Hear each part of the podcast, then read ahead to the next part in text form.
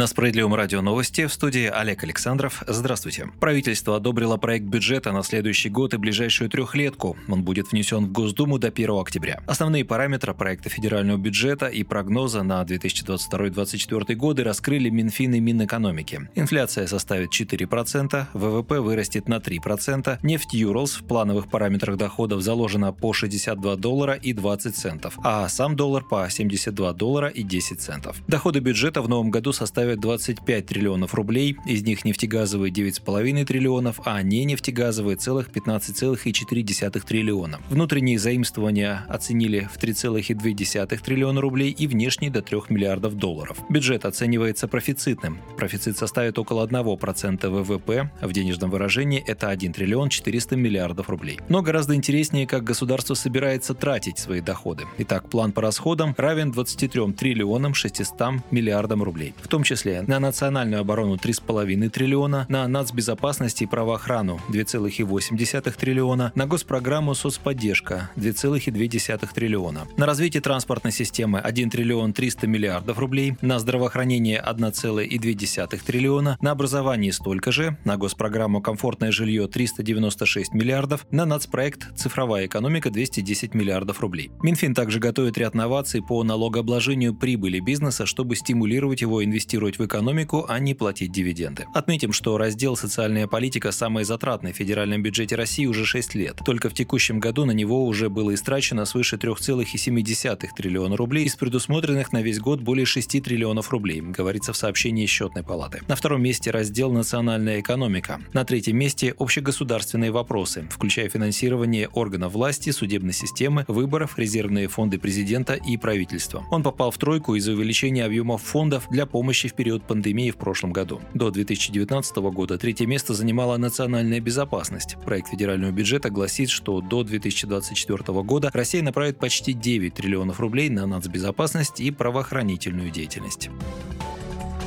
Свои пояснения к проекту главного финансового документа страны дали накануне днем в Минтруде. Глава ведомства Антон Котяков рассказал, что индексация страховых пенсий в 2022 году составит 5,9%. Он уточнил, что среднегодовой размер страховой пенсии по старости неработающего пенсионера составит в 2022 году 18 521 рубль, в 2023 – 19 477 рублей, а в 2024 – 20 469 рублей. С 1 апреля социальные пенсии в России проиндексирует на 7,7%, пообещал министр. Продолжится поддержка многодетных семей. На новые президентские меры поддержки направят почти 100 миллиардов рублей на семей с детьми в 2022 году, сообщил Котяков. Кроме того, минимальный размер оплаты труда в 2022 году вырастет на 6,4% и составит таким образом 13 617 рублей.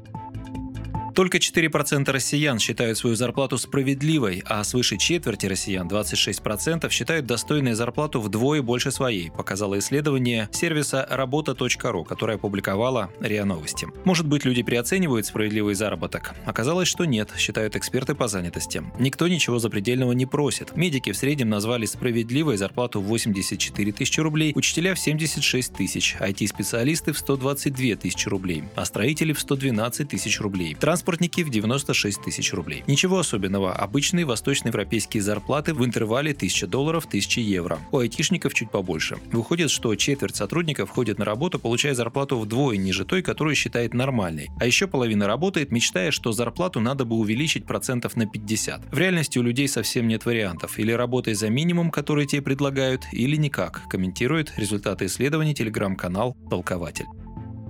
Семейный кодекс предложили реформировать. Сенатор Елена Мизулина представила концепцию совершенствования семейного законодательства, предполагающую передачу полномочий по изъятию детей из семей от органов опеки МВД. Изъятие ребенка из семьи в документе называется крайней мерой. Авторы концепции предлагают органам опеки уведомлять полицию об угрозе жизни и здоровья ребенка. Если сигнал об опасности подтвердится, то правоохранители будут вправе забирать несовершеннолетних из семьи, говорится в документе. Эксперты одобряют предложение сенатора разделить детей на оставшихся оставшихся без попечения родителей и тех, кому требуются лишь временные меры защиты. Но списка ситуаций, при которых детей будут временно изымать из семей, в документе нет.